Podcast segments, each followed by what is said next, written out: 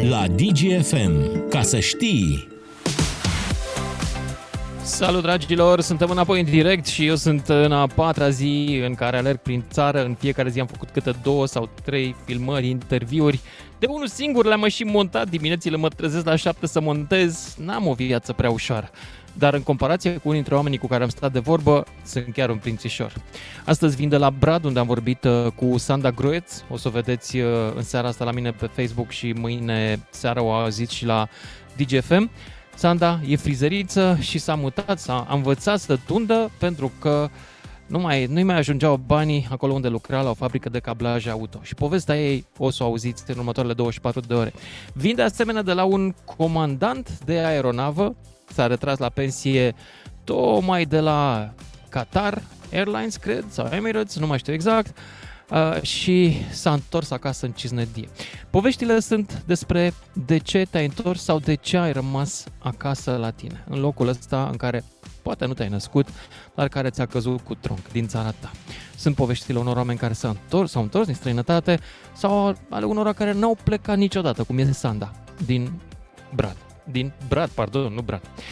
Astăzi vorbim cu, sau vă, vă propun să o ascultați pe o doamnă care a revenit la ea pentru că femeia, spune ea, e ca o salcie, trebuie să prindă rădăcini acolo unde s-a născut. La ea înseamnă la Mândra, județul Brașov. Și pe ea o cheamă Alina Zară și acolo s-a întors ca să revigoreze un pic comunitatea. Are și o mică să zicem, n-aș zice afaceri, dar o mică ocupație împreună cu câțiva, câteva localnice, face tricouri cu modele populare românești, cu bucăți de ie, de fapt, și cu un mesaj legat de tradițiile noastre. Și încearcă să reînvie și alte tradiții de acolo sau măcar să le, sau să le păstreze. Vă propun să o ascultăm pe Alina Zară și după aceea la emisiunea noastră. Lucian Mândruță călătorește prin România în căutarea celor care își trăiesc visul românesc. Dă-mi un motiv de a-i rămas aici. O emisiune prezentată de Mega Image, Coca-Cola HBC România și EON. Doar la DGFM. Ca să știi. Salut dragilor! Sunt pe un câmp, cum se vede, pe un deal chiar, pe un deal transilvan, între Brașov și Sibiu, aici la Mândra. Și aici am găsit-o pe Alina. Alina Zara, care a rămas. De ce? Poate pentru că sunt dintr-un neam de oameni care au plecat la începutul secolului, odată cu emigrația, au plecat în America și s-au întors. Poate sunt dintr-un neam de oameni din care au stat lângă uh, John Aykroyd, uh, botanistul Case Regale a Marii Britanii, care scria toate discursurile de biodiversitate, prințul regelui Charles, și uh, stăteau lângă el când se așeza în genunchi și zicea, Doamne, ce aveți aici? Noi nu mai avem decât în cărți. Deci eu sunt din neamul ăla de oameni care stau în genunchi așa pe un deal aici, cum te-am adus și uh, zic, bă, na, țară, ce ne trebuie mai mult? Ce e de făcut în Mândra? Ce ocupații sunt? Dacă cineva se gândește să se întoarcă acum de la Paris sau de la Londra, că mi închipui că aveți și voi emigranți de genul ăsta, ce are de făcut? A mai apărut ceva în ultimii 10 ani? Păi uh, am apărut noi în ultimii 10 ani, noi care încercăm să închegăm comunitatea, încercăm să ne adunăm împreună și încercăm să reparăm ce au stricat comuniștii.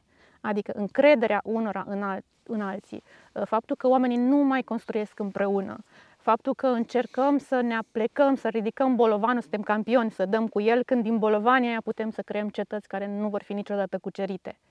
Uh, oamenii ar putea să vină la noi acasă, să vină înapoi acasă și să construim în continuare. Eu cred că o comunitate poate să vindece, poate să vindece economic, poate să vindece cultural, poate să vindece spiritual.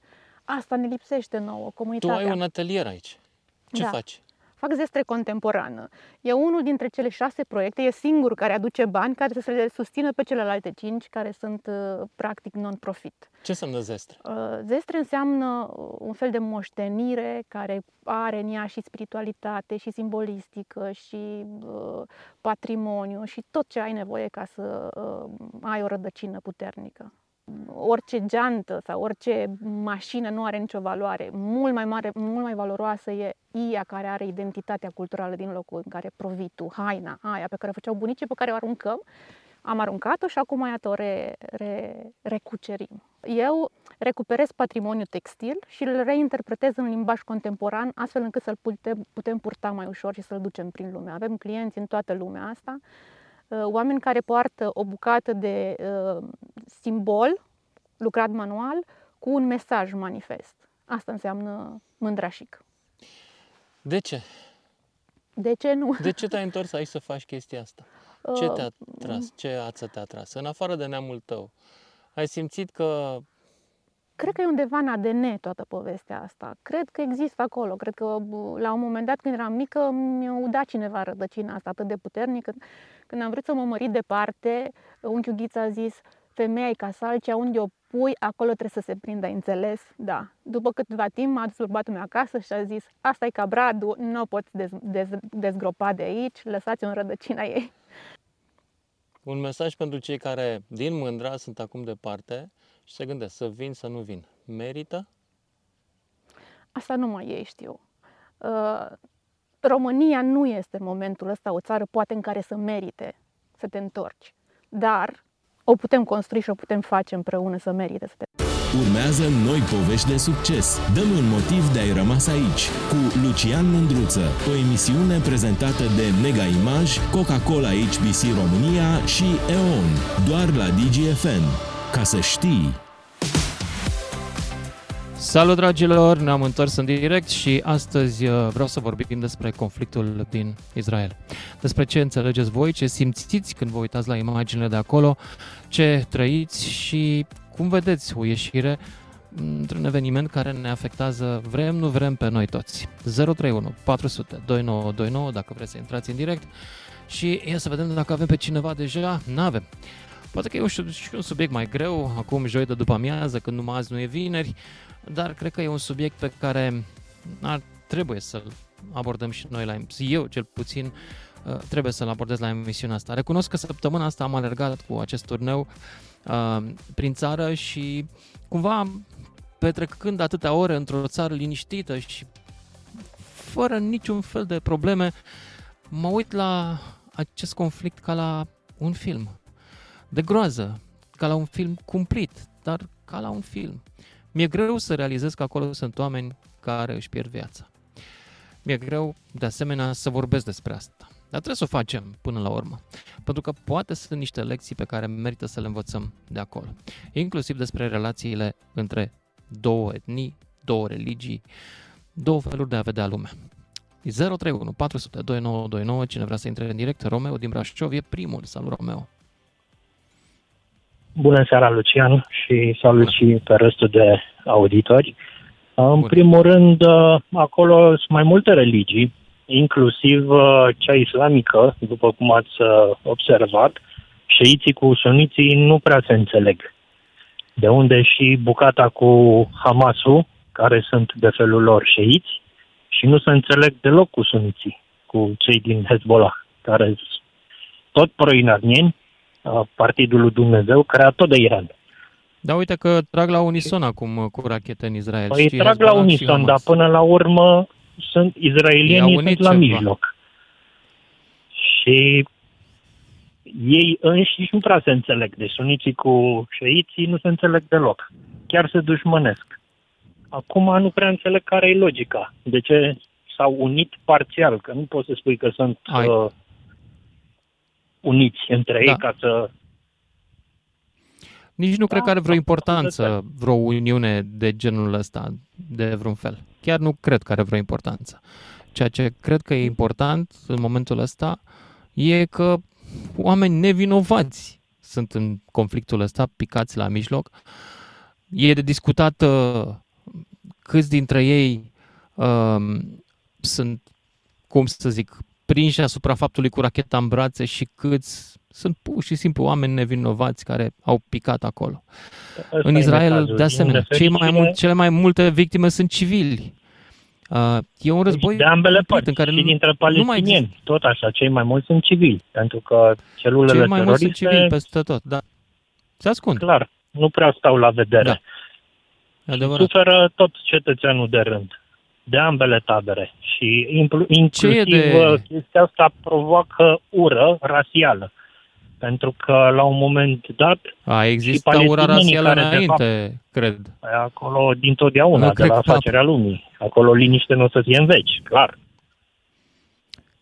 Chiar Pentru așa că e o mică neclavă crești, mă rog, să zicem, de alte tu chiar religii crezi că e- în nu se poate lumea face arabă, nimic?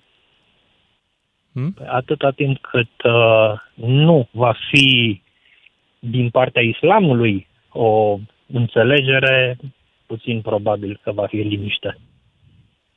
Eu nu Deci cred că atâta tot timp islamul e cât, așa. uh, liderii Nu cred că tot islamici islamul e nu, așa. Dacă te duci la Constanța, Nu. nu cred că vei găsi acest gen de islam, de exemplu. Și există islam în România.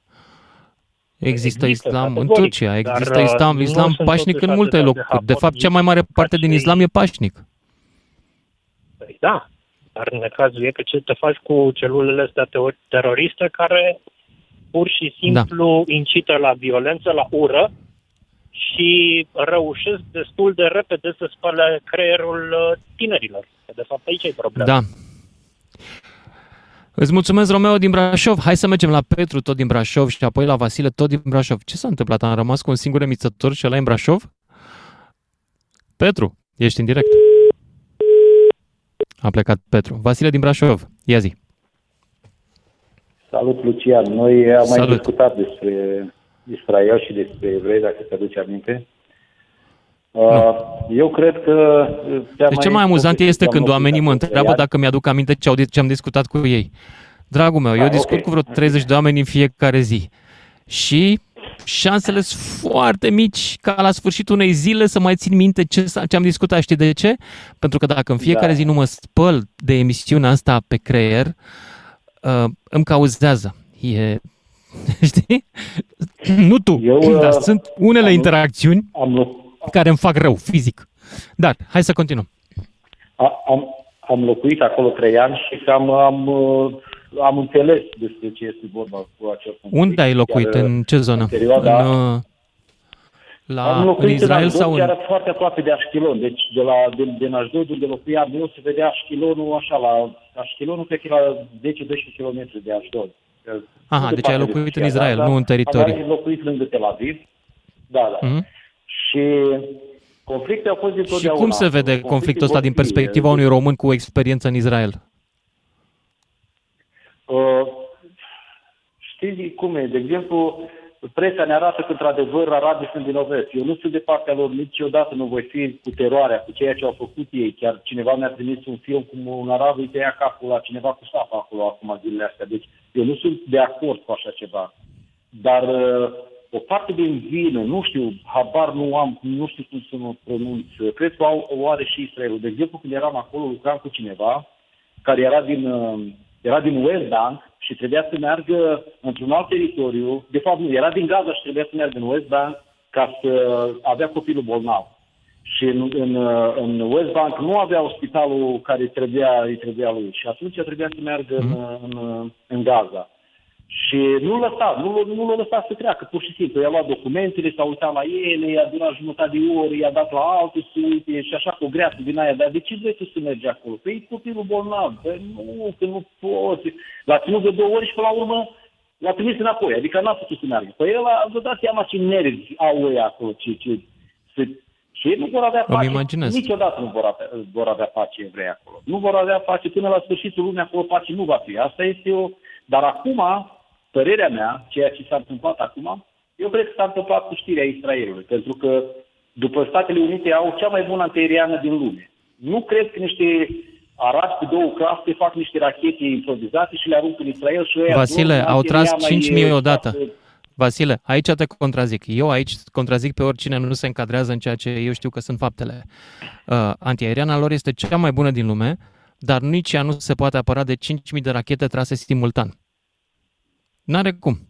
Antiaeriana lor folosește niște rachete mai micuțe, uh, se numește Iron Dome sistemul, mai au și altele, au și Patriot, dar n-are rost să uh, tragi cu Patriotul după cu ce trag uh, ăștia uh, palestinienii. Nu poți, uh, nu poți să, dacă ai 5.000, ei nu sunt pregătiți israelienii să lanseze 5.000 de contramăsuri simultan cu 5.000 de rachete lansate spre ei. N-au cum. Până acum Uh, erau un pregătiți alt pentru aspect, lovituri mai mici. Eu, în, în, în conflictul ăsta nu poți să-l numești război. Ăia, Da, mie mi se pare că a apărut foarte repede asta cu Israelul știa. Și știi care este sursa primară? țările arabe și în primul rând Egiptul. De acolo a venit prima oară această informație că Israelul știa. Mie mi se pare că e mai degrabă o tentativă de a pune vina tot pe israelieni. Pe care, firește, din noi, românii, o... Știi ce o să iasă din tot, hmm? din tot conflictul ăsta? Uh, ei vor pierde, Gaza va pierde, armata israeliană va intra în Gaza și nu va mai ieși de acolo niciodată. Acel teritoriu va fi a Israelului de acum. Nu deci cred nu așa a, ceva. A... În primul rând că Israelul s-a angajat să respecte acel teritoriu din punct de vedere administrativ. Nu și cred. doi, eu, eu nu crezi cred. că Uite, va fi un Vietnam? Nici Israelul, vezi că nu se, nu se îndeamnă să intre. Pentru că luptele de stradă, de gherilă, sunt îngrozitoare și pentru armata care atacă. Mm, mai ales. Da, într-adevăr, așa Ei sunt pe teritoriul lor, s-au pregătit. Că Știi, uite, și, știu că tu nu ești de acord cu ceea ce scrie în Scripturi, dar să-mi primesc acele, acel profetit îmi spune când, când l-au, de trei ori a întrebat evrei Pilat. Omul acesta nu este vinovat. Ce să fac eu? Răstignește, răstignește. Și a treia oară... Vasile, tocmai... Este noi, este copiii și copiii noștri. Și uite Vasile, Vasile, tocmai, tocmai mi-ai descris, tocmai mi-ai descris o interpretare a scripturilor care a dus în Europa la antisemitism și la Holocaust. Nu știu dacă realizezi, dacă te duce capul, încât să realizezi că pe această interpretare a Scripturii se bazează ura față de evrei din Europa nu este și la noi, inclusiv, ba da, pe asta se bazează. Ba da, așa a început antisemitismul și antisemitismul nu e din secolul XIX, e de mult. Lucian, uite, îți plătesc eu biletul în Israel și toată vacanța ta de săptămână. Lasă-mă cu biletul în Israel. Hai să spun ceva, Vasile. Din Ierusalim. Păi de ce nu accepti? Vasile, vrei să spun ceva, Vasile? Nu face misiunea asta și... dacă nu ne lasă vorbi. Pentru că vorbiți prostii și când vorbești prostii, eu te întrerup, pentru că aici am datoria să țin adevărul pe mijloc în emisie. Aici nu e emisiune de delir mistic sau de delir în general și de spus prostii. Asta e o emisiune în care discutăm, iar eu îți spun când te înșeli. Vrei să mai știi ceva, Vasile? Bucata aia din Evanghelie a fost introdusă după moartea lui Isus și asta o spun toți experții în Evanghelii. Lucian, da. ai, ai YouTube-ul la de mână. Scrie pe YouTube, scrie pe YouTube Ultra YouTube. Îți mulțumesc, Vasile, că m-ai trimis. Mă, mi-era teamă că mă trimis la o bibliotecă. Bine că mă trimis la YouTube. Eu vă trimit la publicitate, ne auzim după și jumătate. Lucian Mândruță este la un telefon distanță. 031 400 2929. Ca să știi. Hai că deja ne-am încins aici, avem discuții nu despre Israel și palestinieni, ci despre Sfânta Evanghelie și cum o interpretează unii. Adevărul este că antisemitismul european, care n-a început acum, a început pe la anul 1000 și ceva, s-a bazat inclusiv pe o interpretare a cărților sfinte. Una care e dezavoată în principal de oamenii care, ca să zic așa, nu vor să dea vina și să pună sânge pe nimeni și să pună nici o țintă pe cineva. Dar asta e altă discuție. Astăzi discutăm dacă doriți, zona de, a, de acolo, nu zona de aici din capul nostru. 031 400 2929, Marius din Constanța. Ești în direct, Marius. Salut, Lucian. Salut. Uh, referitor la ceea ce ai zis mai devreme cu musulmanii din Constanța. Într-adevăr, sau și cu musulmanii din Constanța. Nația asta, după mine, este o nație foarte periculoasă, rea. Dragă Marius, la ce te referi când spui nație? Uh, musulmanii. Ei, ca și oameni. Musulmanii nu sunt o nație, musulmanii sunt o religie, Marius. Religie, nu știu dacă știi. Bun, cum vrei, păi dar... e cu totul altceva. E posibil, deci uh, e posibil să, să confunzi la, la o religie cu o, o nație.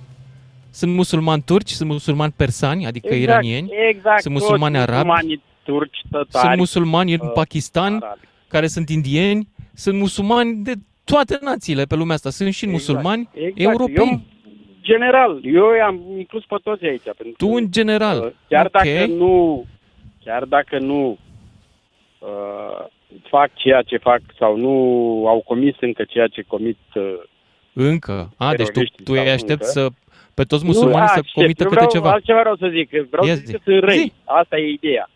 A, sunt răi. Și cei Aha. care, da, și creștinii sunt buni. Adu-mi care... aminte de ce dădeau uh, creștinii foc uh, uh, ereticilor până evul mediu, de bunătatea sufletului lor? Nu, nu are nicio legătură cu ceea ce... Cum să nu aibă nicio legătură? Exact subiectul ăsta e un subiect Și creștinii au ucis oameni în numele credinței. De deci nu cred că poți să vii aici cu steagul ăsta al superiorității uh, creștine, Dar eu pentru nu că am noi este- acum eu nu aici mai ucidem în pur și numele simplu credinței. Nu are treabă cu, cu Are religia, treabă, cu pentru că- credința, Cu... Era vorba de, Păi atunci cu ce legătură are? Ei ca Că- Tu oameni. ai zis de musulmani. de musulman, da, sunt răi. Este o religie... Musulmanii sunt o credință, Marius, nu sunt o nație, nu sunt o etnie. Și ori și cât, atunci când pui ștampila sunt răi, fie că vorbești de o religie, fie că vorbești de o etnie, te faci vinovat de rasism, nu te supăra Marius, care este o chestie absolut dezgustătoare și pe care eu la emisiunea asta nu o permit. Înțelegi? Nu mai zic că, în mod evident, nu ai bagajul intelectual ca să susții această discuție, dar să dai cu părerea. La revedere, Marius. Bagaj intelectual mai degrabă o paporniță. Hai să vedem, poate găsim pe cineva cu mai multă glagorie. Mihăiță din Timișoara. Mih- Mihăiță din Timișoara vă salută. Vreau să-l Salut. anunț, că nu intram, dar l-am auzit pe domnul cu musulmani e rău. Vreau să-i, să-l anunț că puțin mai sus de noi este un ortodox. Mult mai rău decât acel, acea, cum să zic, religie sau nație sau care aparține de cultul așa. Hai să nu ne luăm nici de Putin- ortodox. Te rog eu frumos. Da, nu de, lo- de ei, de absolut nimic. Dar fiecare avem răutățile noastre și în urma războiului nu rămâne decât suferință, familii distruse și numai, numai necazuri. Acum sperăm ca acolo să se reinstaureze pacea. Oricum, uh, noi ca cei mici nu trebuie decât să ne vedem de treaba noastră în continuare și să privim cu un ochi spre televizoare, spre știri și să vedem cum evoluează. Sperăm să se oprească, sperăm să nu avem de suferit noi. Și la o întrebare de ieri a unui cetățean, ce face statul român pentru noi cu impozite, cu taxe, ca asta a fost ideea, ce să văd? Văd că statul român își aduce cetățenii acasă pe anumite cheltuieli ale statului, văd că fac totul ca la noi să, fa- să fie liniște, asta văd că face statul meu român. Dacă vede altcineva ceva, e treaba lui. Dar eu vă salut, vă zic uh, să ne auzim cu bine de fiecare dată pe teme interesante. Așa și să fie? să fim sănătoși, să putem să le ducem pe toate, de-o fi pace, de-o fi război. Nu avem nimic Îți altceva. mulțumesc. Îți mulțumesc tare, îți mulțumesc tare pentru uh, intervenția ta. Uite în sfârșit că avem și vocea rațiunii aici. Gheorghe din Târgoviște. Salut, ești în direct. Vă salut. Salut. Apropo de războiul ăsta, am și o părere, vreau să spun că e părerea mea personală. Te rog, păi toate sunt personale aici. Da, deci nu m-am luat după ce spun ceilalți sau așa, dar părerea mea că Israelul la ce dăște sunt ei ca nație și, mă rog, uh, fiind peste tot în toată lumea asta, 100% cred că știa de problemă.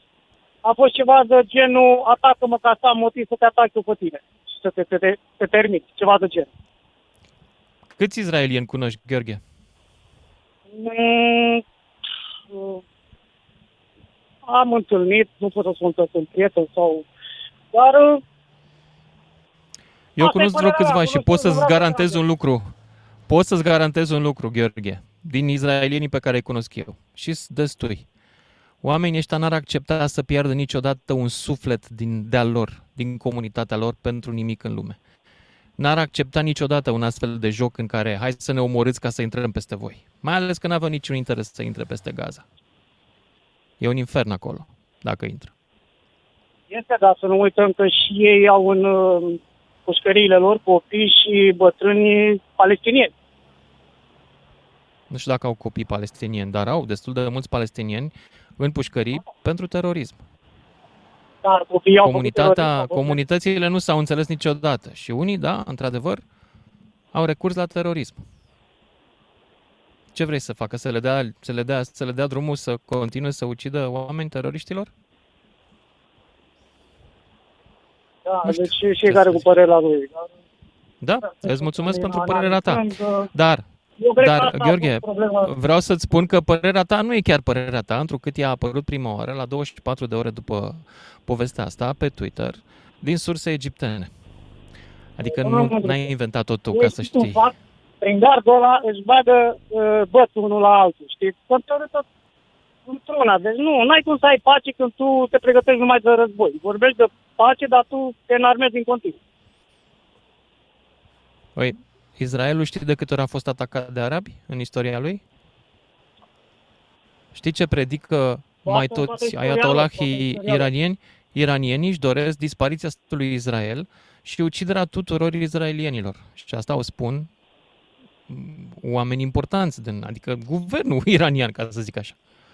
Plus ăștia ai lui Hamas.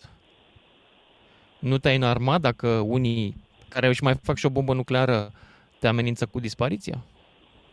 Eu m-aș înarma. Până Credeți în că are vreo dinți. șansă Israelul? Dacă e așa, Să ce? să fie Iranul cât e de mare Iranul și ce forță nucleară are?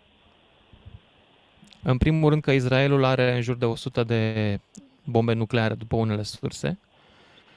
Așa am auzit. Poate să mai puține, poate. Israelul nu admite auzim o tot, deschis. că- Nu recunoaște deschis, dar este o națiune nucleară. Iranul teoretic încă nu este. Ar putea să fie la un moment dat. Încă nu e. În teorie tot se laudă și Putin se lăuda înainte și acum importă arme de la Iran și peste tot. Arme nucleare are și Putin. Și Israelul și Putin au arme nucleare, doar că nu se folosesc pe teren. Da. Gheorghe, îți mulțumesc. Hai să mergem mai departe, să mai auzim și alte opinii. Marius din Brașov, după care Alin din Suceava. Salut, Marius. Bună ziua! Salut. Da, scuze că vă deranjez. Doar vreau să nu mă zic așa deranjați. că Suntem la servici. uh, pe mine, sincer, ce s-a întâmplat sâmbătă, duminică, cum au venit gruparea Hamas, m-a, m-a bulversat așa și nu, venea, să- nu venea să cred pur și simplu că se întâmplă chestia asta și într-un fel eram împotriva fâșiei gaz, adică cumva am avut așa o repulsie.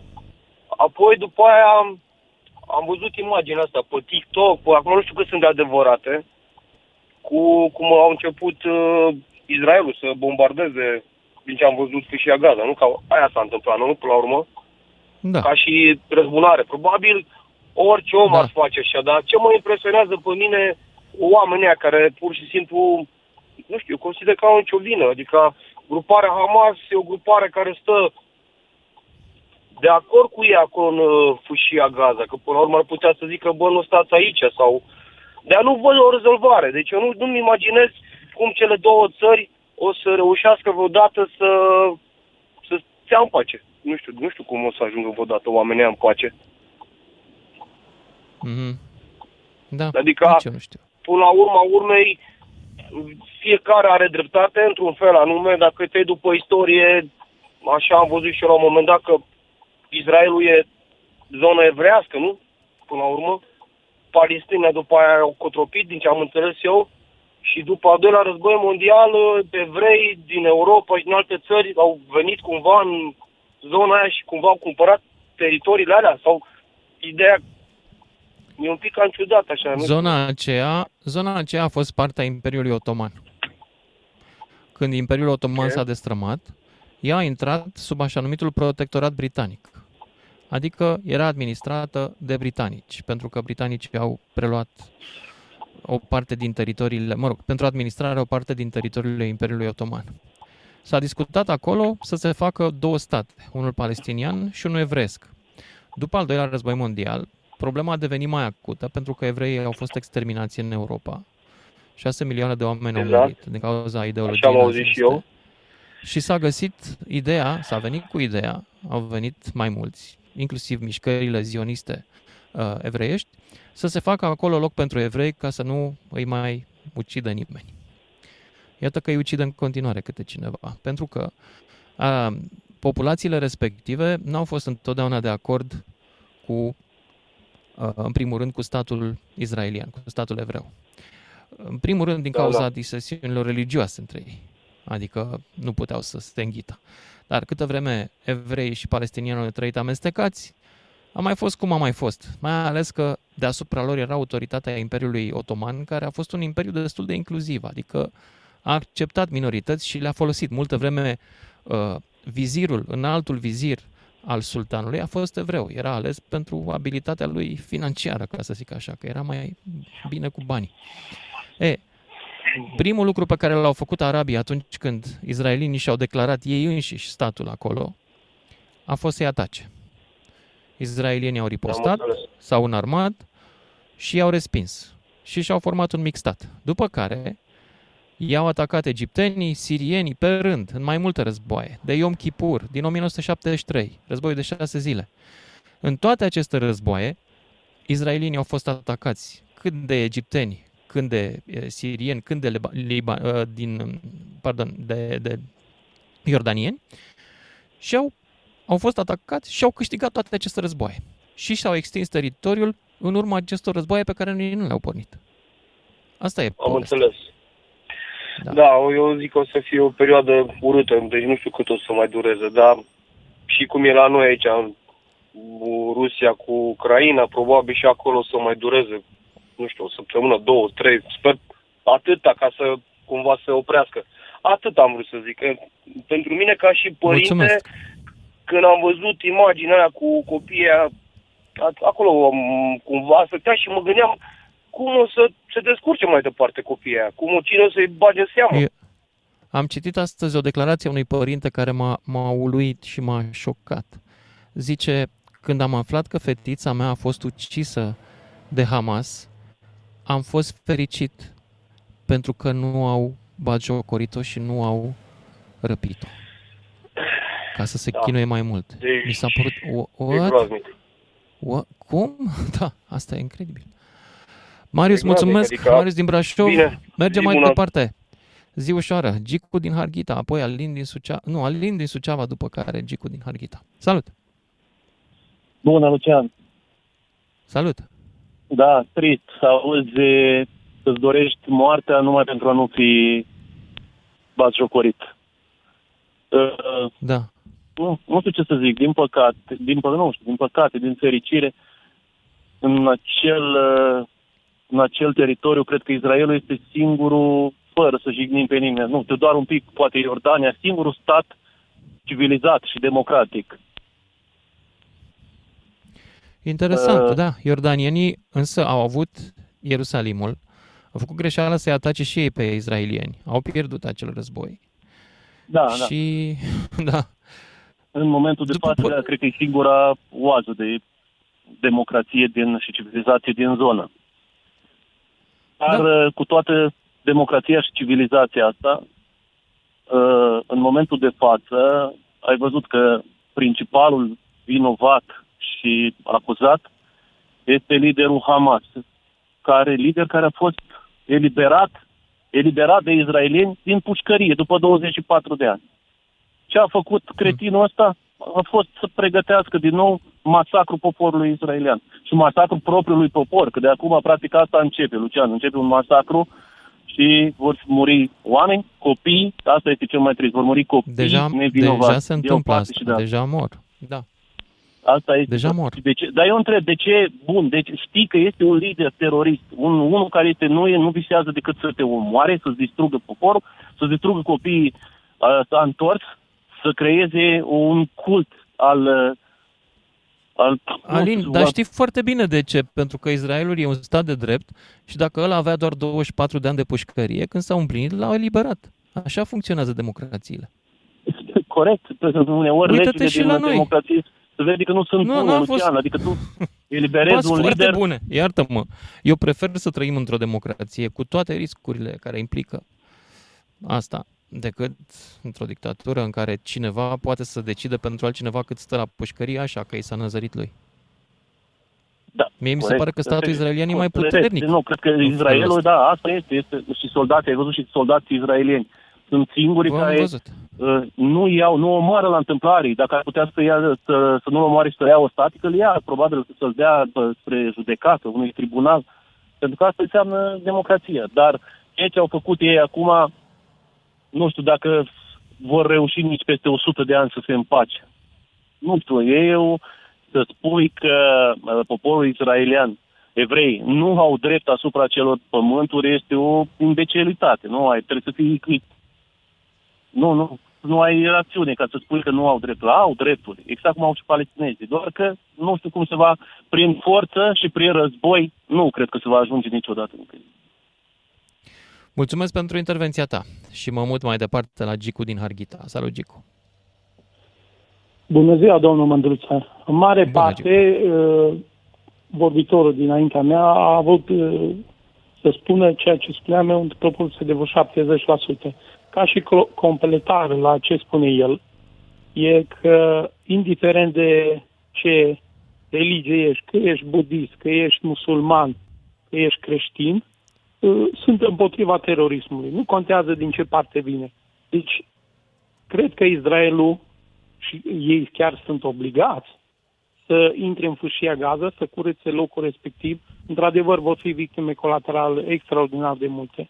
Dar pur și simplu ei sunt obligați să curețe zona pentru că acolo e o cangrenă, e un cancer care trebuie curățat, deoarece ei nu vor avea liniște până nu vor intra și vor curăța locul respectiv de Hamas. Că vor veni, că sunt amenințări dintr-o parte, Hezbollah sau cine mai sunt pe acolo care să-i atace. E posibil, dar e un garant. Americanii sunt un garant pentru ei, care stă în Marea Mediterană și privesc ce se întâmplă acolo. Deci, până la urmă, Israelul va intra în fâșia Gaza. Asta e părerea mea și Pentru, cred că, da, cred că pentru va cei fi care nu reală înțeleg treaba. vinovăția europenilor. O parte din, uh, din europeni cumva a, înainte ca Hitler să înceapă războiul mondial, n-au Da, permis știu ce un, vreau să unui zici. număr atât de mare de evrei să emigreze. Au fost cote, au fost restricții la emigrarea din Germania. Mult, adică Da. au fost destui evrei care nu s-au putut salva pentru că nu i-a primit nimeni înainte de al doilea război mondial. De aici, ca să înțelegeți, vine vinovăția și grija pe care aceste state au o vinovăție istorică față de ei și vor să-și plătească această scăpare istorică de a nu-i fi lăsat să vină să se salveze de Hitler.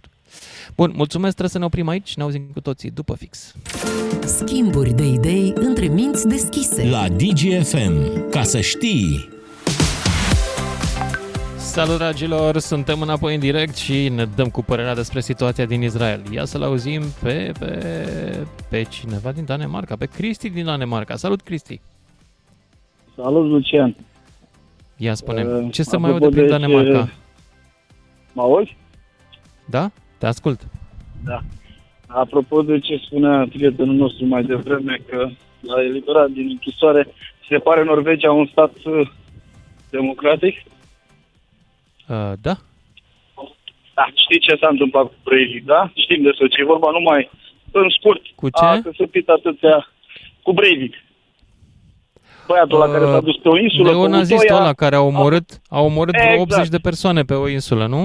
Exact, Da. numai L-au tineret, eliberat, numai- nu-mi spune. Numai puștărime.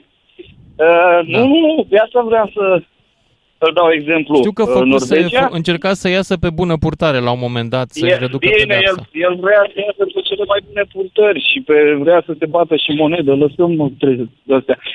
Uh, el a primit uh, maximum cât uh, îi permite legea în Norvegia, da, mi se pare că sunt 25 Așa. de ani, dar cei trei judecători au făcut acolo o virgulă după ce au dat sentința, legală, legală, Mhm. și a spus atâta Da. timp cât personajul ăsta este un uh, un cetățean care poate aduce prejudicii cetățenilor norvegieni, ca să nu spun terorist sau nazist sau cum vrei tu să-i spunem, acest cetățean va sta în închisoare atâta timp cât acești judecători vor considera. Adică lui se vor mai da 25 de ani după cei 25, Nu, nu, nu. după care se Em, vor... Asta Da, e da. o legendă, nu se poate adăuga la pedeapsă. Nu după este aceea. legendă. Citește, citește să vezi în Constituția Norvegiei. La același lucru la ei în Danemarca. În Danemarca sunt Nu cele se mai poate adăuga mici. la închisoare. La închisoare Ba după da, ăla va sta... ce s-a Bine, pronunțat. noi cât vom trăi, noi vom mai vorbi și o să vezi că ăla va sta până la capătul zilelor lui. A doua chestie. În Danemarca sunt cele mai mici legi. Uh, Cele mai... Uh, legile penale sunt foarte ușoare. Adică, nu știu, și pentru omor și pentru asta nu cred că ții mai mult de 12 ani. Dar aici se vrea recuperarea deținutului, recuperarea Deci, fii atent, infractorului. ascultă-mă puțin. Pe Hai să când ne în- oprim. Pe când în țările, Hai să ne pe oprim, când că în tocmai am țările găsit știrea. Eu am din- trecut până acum ca să găsesc știrea. Eu aici nu las pe nimeni să spună lucruri inexacte.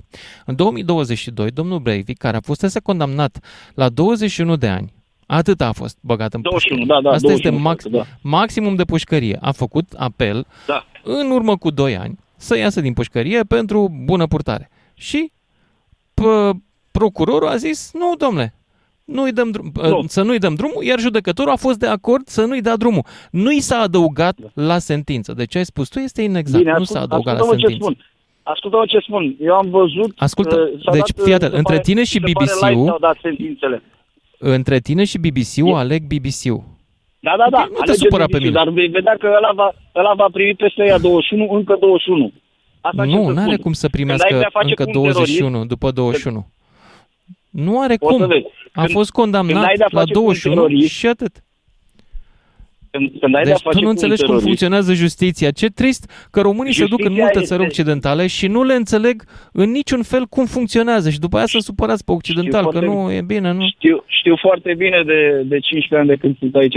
Știu foarte bine că românii nu înțeleg Păi, nici pentru dacă- o palmă pe care o dă copilului că vine statul și ia copilul Dacă din știi casă. foarte Dar, bine, mă rog, de ce îmi livrezi o legendă? Nu Dar nu înțeleg. este o legendă. E vei o vedea că legendă așa ce se mi-ai va livrat. întâmpla. Sentința, Nu, acest, sentința când i-a acest dat vei lui vedea că Brady, așa se va întâmpla, nu este un argument. Este dorința ta de a Nu. avea dreptate în ciuda faptului Nu că eu este ți-am dorința prezentat mea. faptele. Este dorința El a noastră, fost celor condamnat trei 21 de judecători ani. norvegieni. Judecătorii nu El i-au a stat acceptat 21 de ani și cred că recursul. Va, va mai sta și mai mult de 21 de ani. Va Asta mai e, cred este un cuvânt foarte bun. Cred e mai bun decât știu, pentru că în mod evident nu știi. Cred, da. Poți să crezi Ok. ce vrei tu. sta. Ok. Ok. Cum spui Așa, tu. mai Dar departe. îți, îți spun Îmi că pare rău, am se fost poate... editor de știri și găsesc Da, da, foarte da. repede care e problema într-o știre pe care cineva mi-o livrează. Am făcut treaba asta cu zeci, sute de reporteri care au venit la mine când scriam știri la televizor. Și i-am Da. prins pe toți cu inexactități. Nu o să mă faci tu acum. Bine, nu te inexact, supăra. E dificil. inexactitatea, inexactitatea, inexactitatea va fi atunci când Breivik va sta până la sfârșitul zilelor lui în pușcărie și ai să vezi că și un stat democrat poate să îmbunătățească legea Un în stat, momentul în demo- care nu, are, un stat democ... are de a N-ai face înțeles. cu un terorist. Nu, un stat democratic Ba nu da. va adăuga la pedepsa deja pronunțată pentru că nu există nicio faptă nouă care să ducă la asta. Statele, așa funcționează justiția din vremea romanilor. Doi, pentru că este autoritate de lucru judecat, așa se numește. Tu nu ești avocat. Eu am mai avut de-a face cu Nu, nu avocați, sunt. deci nu se poate adăuga. Bine. Doar dacă s-a descoperit că poate, cine știe, înainte de masacrul ăla mai omorâse încă 10 oameni în altă parte și atunci da, se poate adăuga, dar fără asta, doar pentru masacrul ăla nu se adaugă nimic. Și va ieși la 21 de ani, dar e posibil că atunci când iese să fie internat la nebuni dacă o comisie medicală va decide că e cazul. Mă gândesc, asta este singura soluție să-l mai țină Eh, închis. uite că- Altfel va fi Uite liber. că al nostru n-a fost internat la nebun și a făcut tot posibilul ca să facă masacru de duminică sau de când, de sâmbătă, când era? Sâmbătă noapte. Înțelegi? Deci, cu, terori, cu teroriștii... Pentru că nu era fie nebun. Un, cu teroristul... Uh, teroristul are toate drepturile într-un stat democratic. Tu dacă te duci într-o țară uh, care, uh, în primul rând, îi ia de la grădiniță și le uh, induce educația asta cu ăia sunt uh, dușmanii poporului, ăia sunt uh, răi, ăia sunt cumva, ăia sunt așa, când ne facem mari, uh, țel, care e țelul tău când uh, vrei să fii mare? Ăla nu zice, avion cu motor, ia-mă și pe mine în zbor. Eu vreau să fiu doctoriță. Uh, La Da, să ei știi cei că- mici sunt întrebați ce vrei să faci când vei fi mare. Așa să mă e. detonez să omor o, o familie de, nu e chiar, de nu evrei. e chiar Nu cu ok. detonarea, dar, uh, într-adevăr, uh, anumite culte religioase extremiste, între care Vezi? și asta Despre al lui asta Hamas, da, îi învață pe copii de mici uh, violența. Despre... Dar asta nu Păi, înseamnă și atunci că... tu, ca un stat democratic, tu trebuie să dai lui toate drepturile după ce ți-a căsătorit. Eu vorbesc de asta, de pe Utoia. Ți-a Ascultă-mă. căsătorit atâția tineri. Păi la alții dincolo au făcut același lucru. N-ai cum. N-ai cum.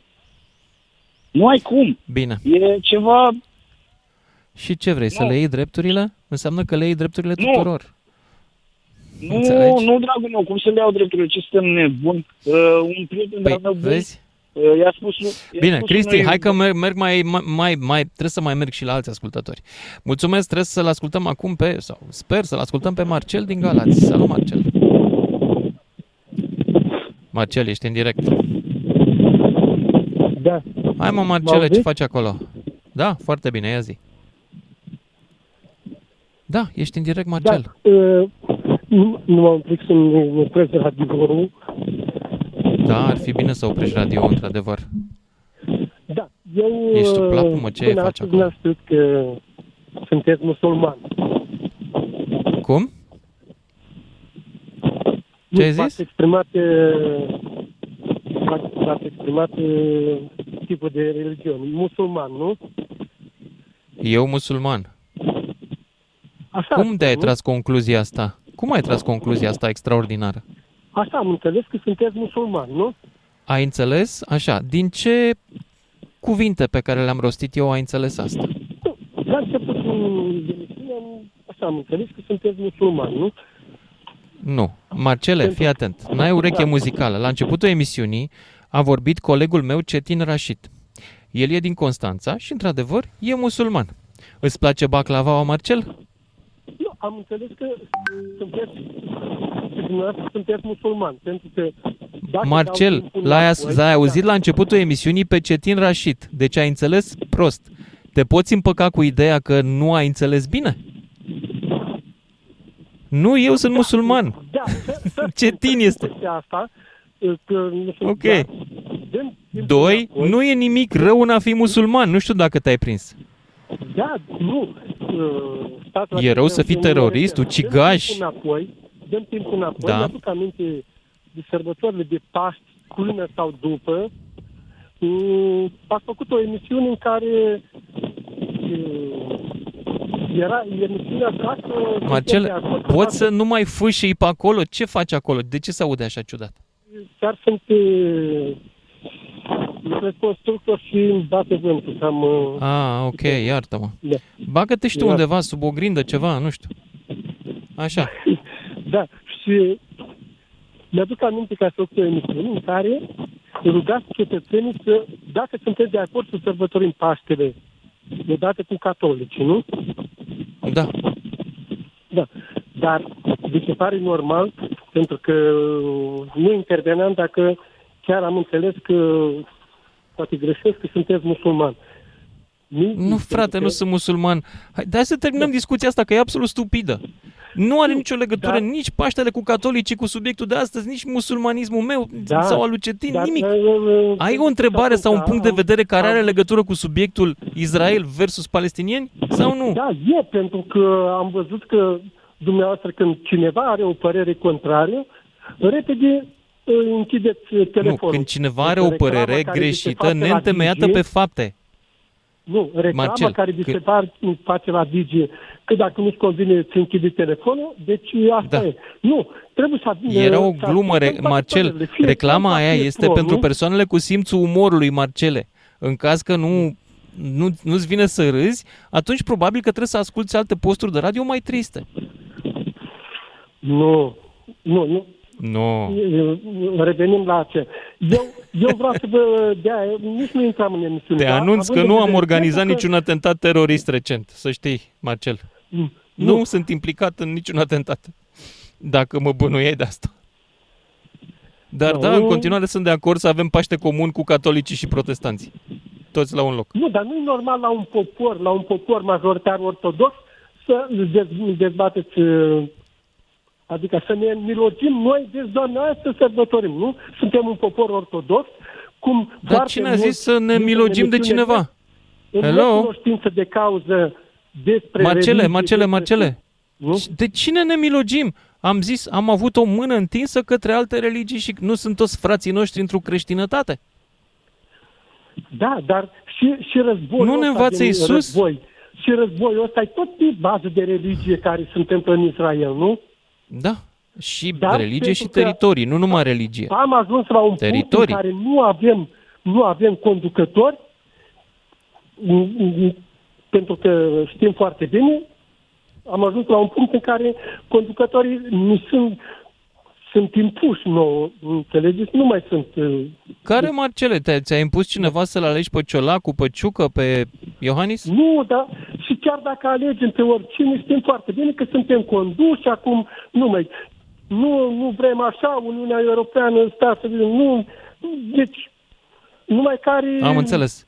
Marcele, Da. vreau să spun un lucru și vreau să, să mă asculți foarte atent. ar fi îngrozitor ca un om care gândește ca tine să ajungă să conducă România. Îți spun cu mâna pe inimă. Un om care vorbește așa, Nu, nu, care nu înțelege nu, nu, mai nimic dar din ce nici- zice cineva dar la radio, nici nu- care iese cu, cu teorii din asta. Deci, Marcele, să spun un lucru. Nu, să dar zici cine se mersi con- că te La conduc ora unii cu actuală discernământ, sunt- Marcele. Sunt niște păpușari toți care ne conduc. Păpușari, păpușari, pentru da. Că sunt, știți cum, nu sunt Am uh, înțeles. derizați de... Știu, știu propaganda auristă, poate, Marcele, mulțumesc frumos, nu-i nevoie să mi-o reciți aici, Da. că știu. Merg mai departe la un alt ascultător, pentru că da, ai avut dreptate, la un moment dat închid telefon. Sebastian din Cluj, ești în direct, după care Daniel din Norvegia. Salut! Da. Lucian, îmi pare bine. Nu cred că am avut ocazia să povestim până acum. Uh, îmi cer scuze, o, o să-mi dau și o părere așa, un pic, din minimele mele cunoștințe și uh, o, îmi cer scuze dacă o să par inchizitiv, dar am vrut să, să te întreb mai întâi pe tine, tu ce părere ai în legătură cu evenimentele care s-au întâmplat din perspectiva ta de jurnalist, de, din, uh, să zic așa, din insight-urile Eu pe care cred, le-a, le-a eu avut cred în așa timpul că carierei. eu cred că uh, acest Hamas și în general mișcările astea teroriste care se numesc musulmane nu sunt mișcări musulmane.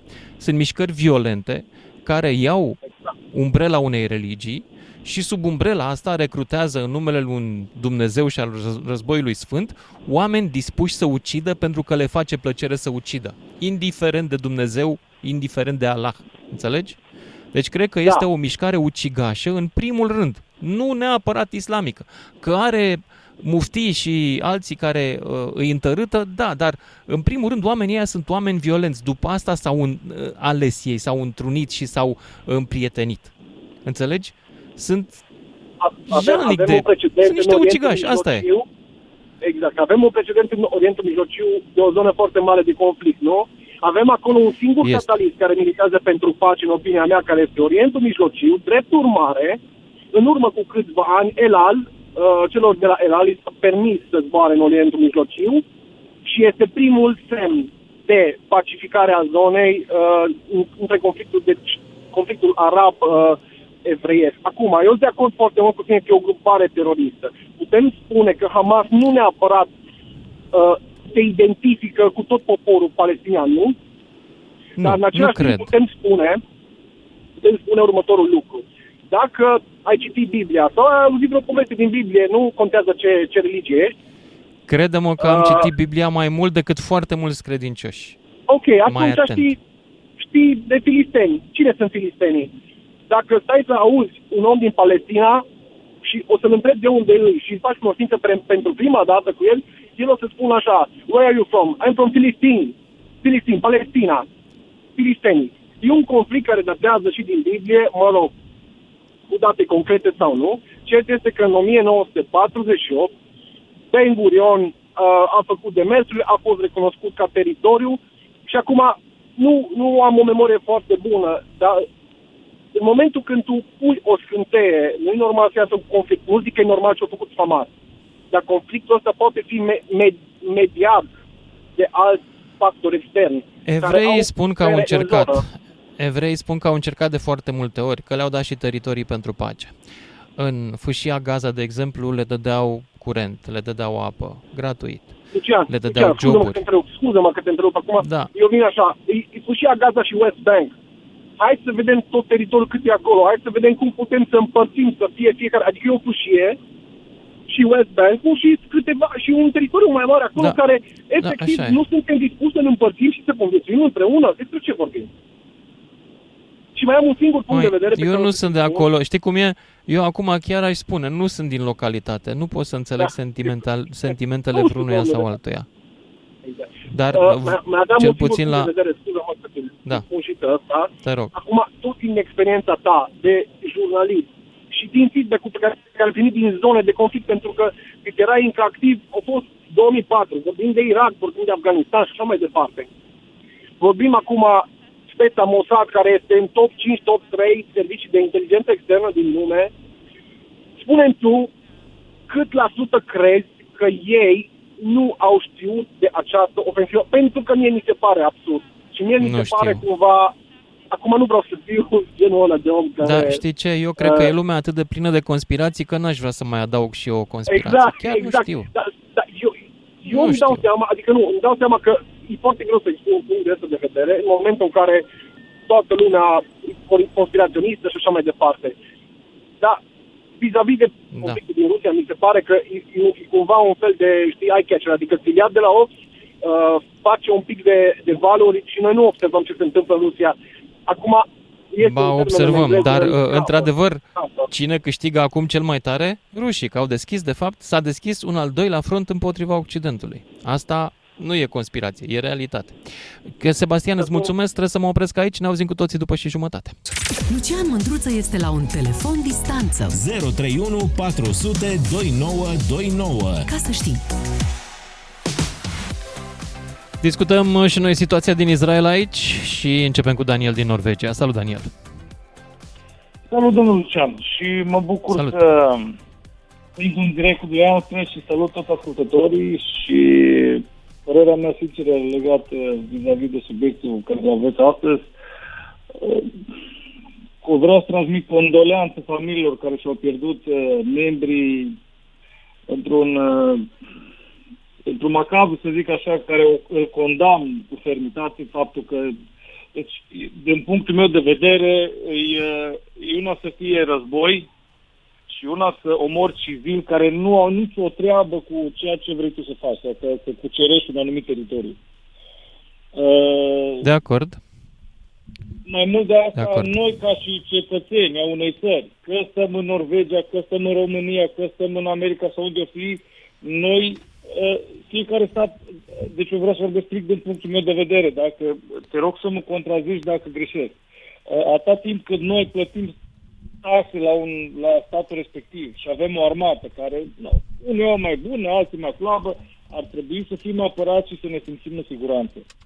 Dar, eh, din păcate, sunt unele state care, uite, cum e și exemplu care le avem în ziua de astăzi, eh, să intri pe stradă, eh, noi vedem cam, cum să zic, aici un pic se mai filtrează, dar eh, ceea ce văd eh, pe site-urile din România e un pic mai diferit și mult mai agresiv.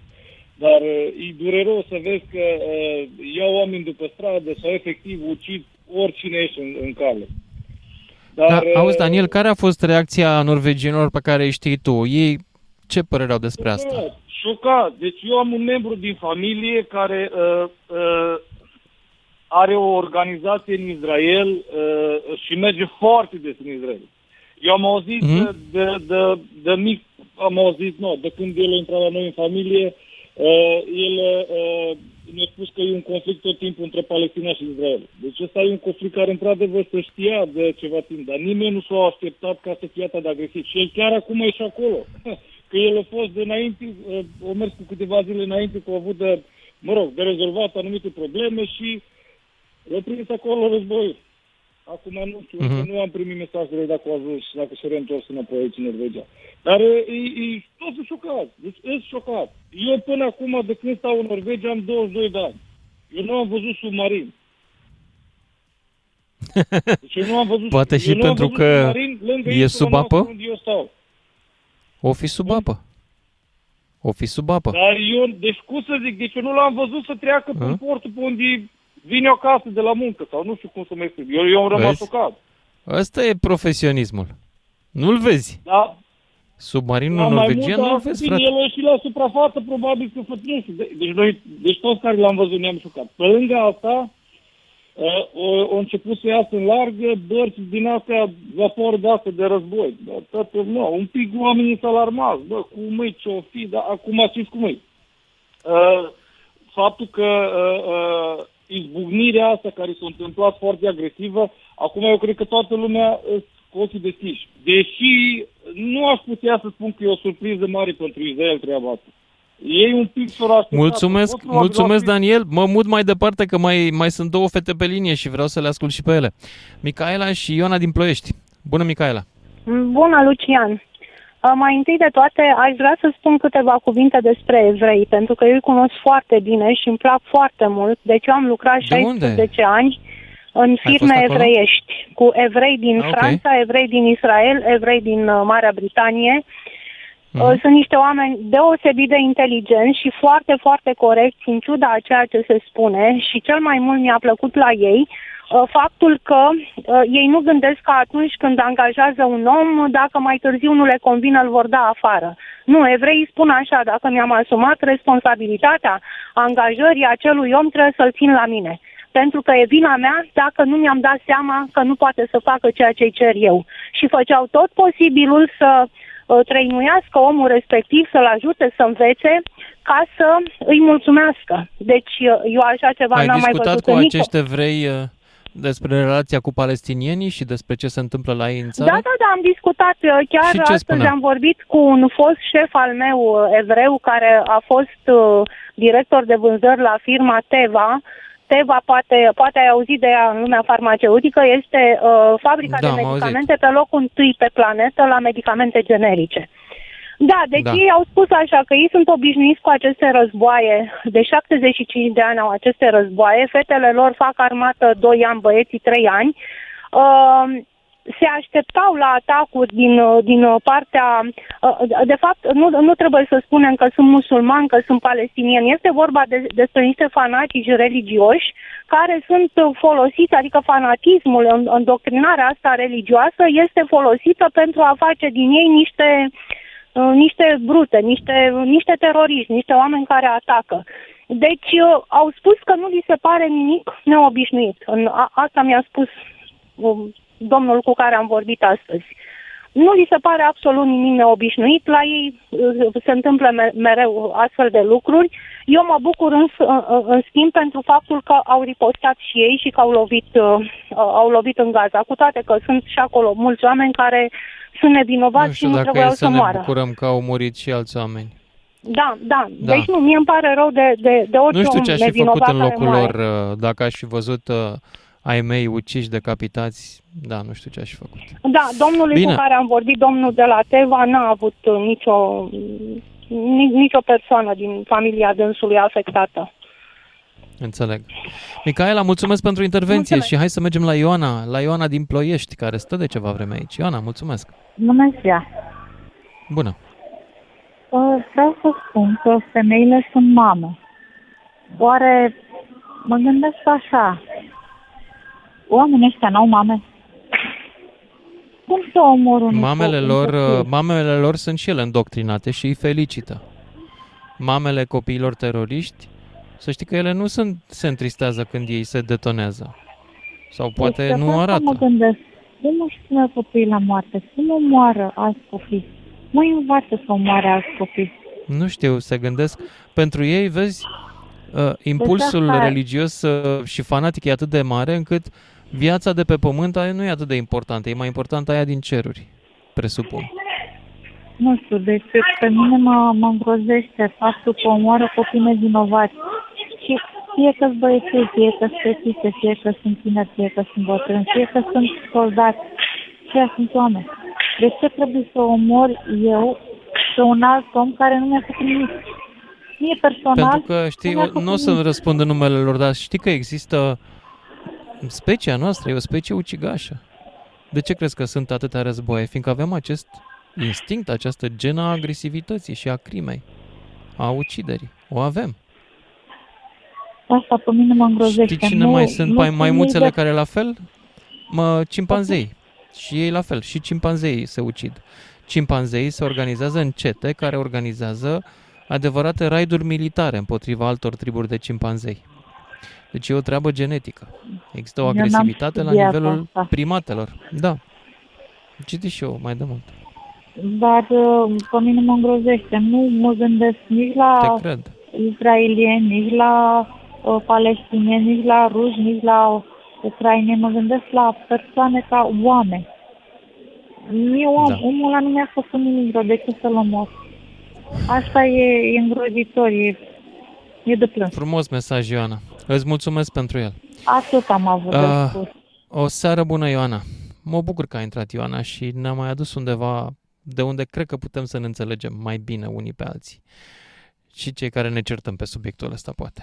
Petre din Brașov, după care Andrei din București. Salut, Petre! Salut, Lucian. Lucian, uh, ascultând emisiunea ta mai devreme, m-am gândit la niște știri care au apărut uh, așa, un pic interesant. Prima a fost cu lista de obiective printre primele bombardate de către Israel în fâșia Gaza, în speț uh, Universitatea sau Facultatea de Studii Islamice. Iar în acel moment m-am dus către uh, spus de fapt, către vorbele Golden N-am, Meir. n-am, n-am citit de, de știrea asta, am, n-am, n-am citit-o, nu știam. Da, Știu a că fost prima printre clădire obiectivele- bombardată a fost o, a o fost printre clădire care obiectivele era... evidențiate. Da, Gaza Tower, unde prin- aveau ei niște facilități de comunicații, dar în rest n-am mai urmărit. Posibil, nu știu. Exact, exact. Și apoi uh, autoritățile de la Tel Aviv au evidențiat faptul că au atacat acea universitate sau facultate de studii islamice, nu mai țin minte exact. Și mm. în ureche am și auzit citatul din uh, Golda Meir, care a spus că între palestinieni și izraelieni va fi pace doar atunci când palestinienii vor învăța să-și iubească mai mult copii decât îi urăsc pe evrei. Da. Bun. Și asta am mai coroborat-o cu ceva care mie îmi dă un pic cu virgulă. Din cei 9,6, 9,7 milioane locuitori din Israel, un sfert sunt arabi.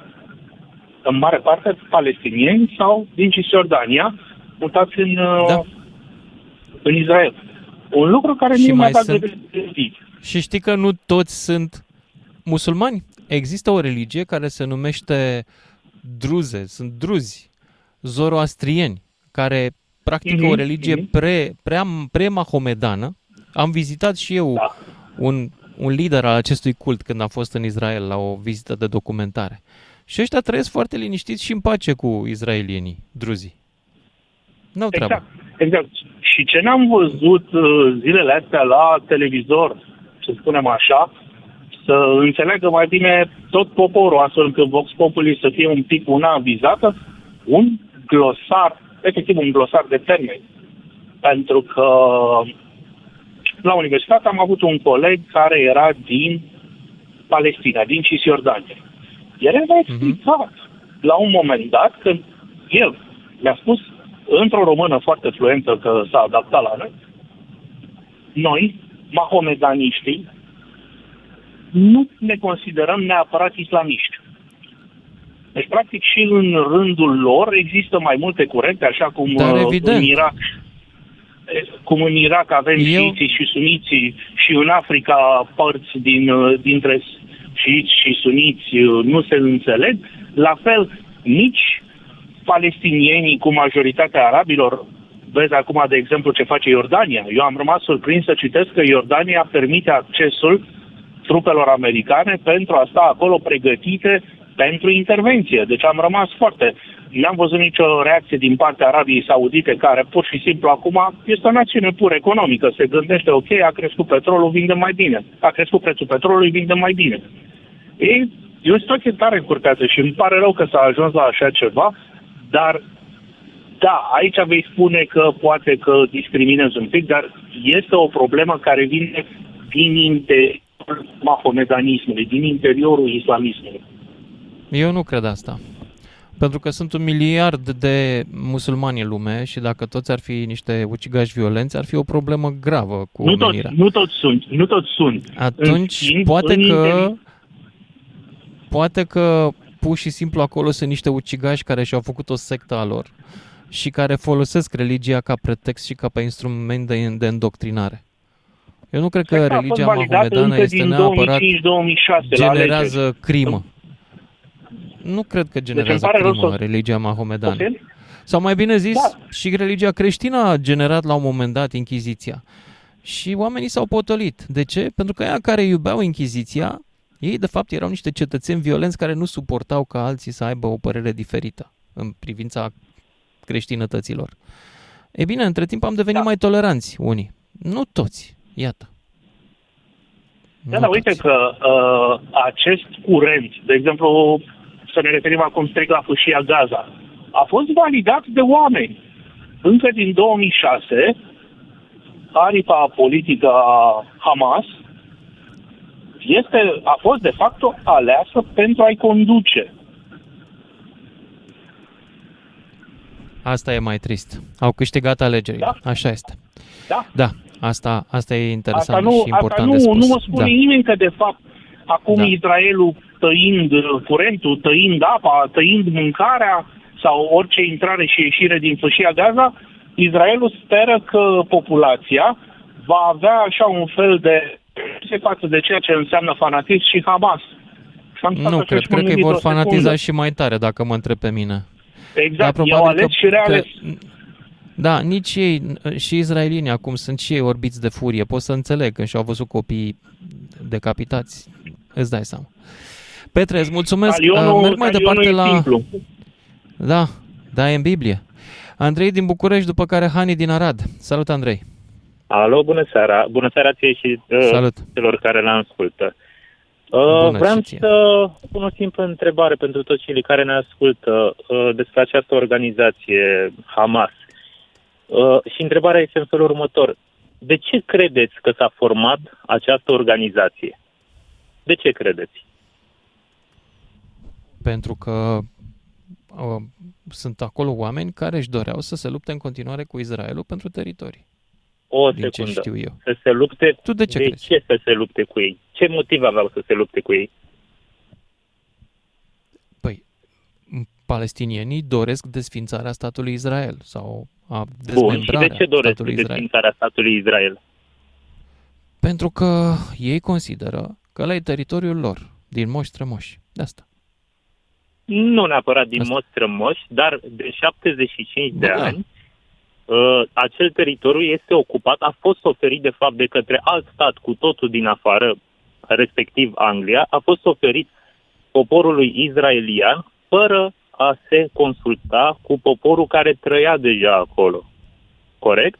Da, poporul care trăia deja acolo n-a dorit să fie consultat, adică au respins orice fel de referendum și discuție. Păi, Ei da, au mers corect, de la început mi se pe pare și ideea, normal. a, pe ideea nu ne interesează, nu aprobăm. Pe de altă parte, și așezarea evreilor acolo, dacă știi că zionismul Da. nu este din 1930-40, zionismul e Corect, vechi, de corect. la 1800. Și Corect. așezarea evreilor și schimbarea uh, demografică a început la începutul secolului 20, cam așa au început să se așeze evrei acolo. Deci ei erau în anumite zone o populație majoritară deja când s-a stabilit statul Israel. Uh, nu aș spune chiar majoritară, uh, aș putea spune că conviețuiau Pre- în pace predominantă, toate, să toate, zicem. religi, toate Da. religiile acolo. Da. În momentul în care s-a Conviețuiau format toate acest- religiile pentru că în Imperiul Otoman a existat surprinzător foarte multă toleranță religioasă. Da, și asta este, astea sunt învățăturile lor. Uh, Eu acum sunt uimit că de când s-a înființat acest stat, în lumea aceasta există atâtea orori în acele zone. Nu pot înțelege cum au putut conviețui atâtea sute de ani în pace, atâtea religii, iar de când s-a înființat acest stat, s-au întâmplat multe, multe ororuri despre care cu toții știm și vedem ce se întâmplă. Iar În ca să primul revin rând, la întrebarea la mea, decla- ca să revin Acum, la p- întrebarea cred mea, că mă scuzați. știi, aproape Te rog. toate, răz... nu, toate războaiele împotriva acestui stat au fost pornite de țările arabe, de populația Da, corect. palestiniană la început, după care de Egipt, de Siria, Corect. de uh, Iordania și așa mai departe. Oare Deci, cumva uh, pentru evrei că acest stat s-au era apărat de împins fiecare. de către uh, statul american și își avea, uh, to- voia să-și uh, Nu, crească surprinzător, rădăcinile în nu. altă zonă? Americanii nu au sprijinit statul Israel la început. Ba chiar a existat un embargo împotriva statului israelian pe care americanii l-au susținut, astfel încât primele avioane de vânătoare ale statului evreu, de exemplu, au provenit din Cehoslovacia, nu din America, nici din Anglia. Nu știu dacă știi povestea. Uh, nu. Armele Uh, lor, scuzele mele multă nu știu vreme- acest lucru. Tot ce, uh, tot ce nu vreau să ne abatem de la, de, la subiect, de la subiect și de la întrebarea mea. America pentru nu a ce sprijinit luptă, statul Israel de la uh, început. Această organizație Hamas. Asta vreau eu să înțeleg. Te, înțelegi ce vrei tu, adică nu, eu nu, nu pot să țin aici lecții de istorie. Nici nu aș vrea. Nu, Am zis corect. că fiecare vine cu părerea părerea lui. Acești oameni nu s-au trezit în noapte și au zis vrem să ne omorâm unii cu alții. Eu Nu, cred e adevărat. că acest, Andrei, această ă- organizație încearcă să-și Așa? elibereze poporul. Well, dacă mă întreb pe mine, metoda pe care o folosește este absolut criminală și nu va reuși să facă nimic altceva decât să-și aștearnă poporul într-o baie de sânge. Dacă da, mă întreb pe într-adevăr, mine, într-adevăr, este o nu metodă îi pe care o duce folosesc foarte destul tare de, mintea. de grea, dar uh, Da. în momentul în care ești sub, uh, cu gâtul sub sabie, nu știu ce alte nu metode erau cu mai gâtul ai sub la sabie. dispoziție. Uh, izraelienii chiar le dăduseră joburi la ei în țară uh, celor din uh, fâșia Gaza. Nu era în niciun fel sabia. Andrei, Da. îți mulțumesc, trebuie să merg mai departe. Mai am 30 de secunde pentru Hani din Arad, care închide emisiunea. 10 secunde, Hani, zi repede. Salut, bună seara! Salut! Bună! Bună seara, Lucian, mă prezint, sunt Hane, sunt născut și crescut în Palestina, de tatăl palestinian și mamă româncă. Ai venit la v-am spartul spus târgului, și- Hani. Poftim? Ai venit la spartul târgului, nu mai avem timp, îmi pare rău. Poate mâine seară. Rămâi aici pe, rămâi pe linie să-ți luăm telefonul și poate deschidem cu tine mâine seară, că altă soluție nu avem. Mulțumesc tare, ne auzim cu toții după 24 de ore sau chiar 22. Seară bună! On air în toată România și online pe dgfm.ro. Ca să știi!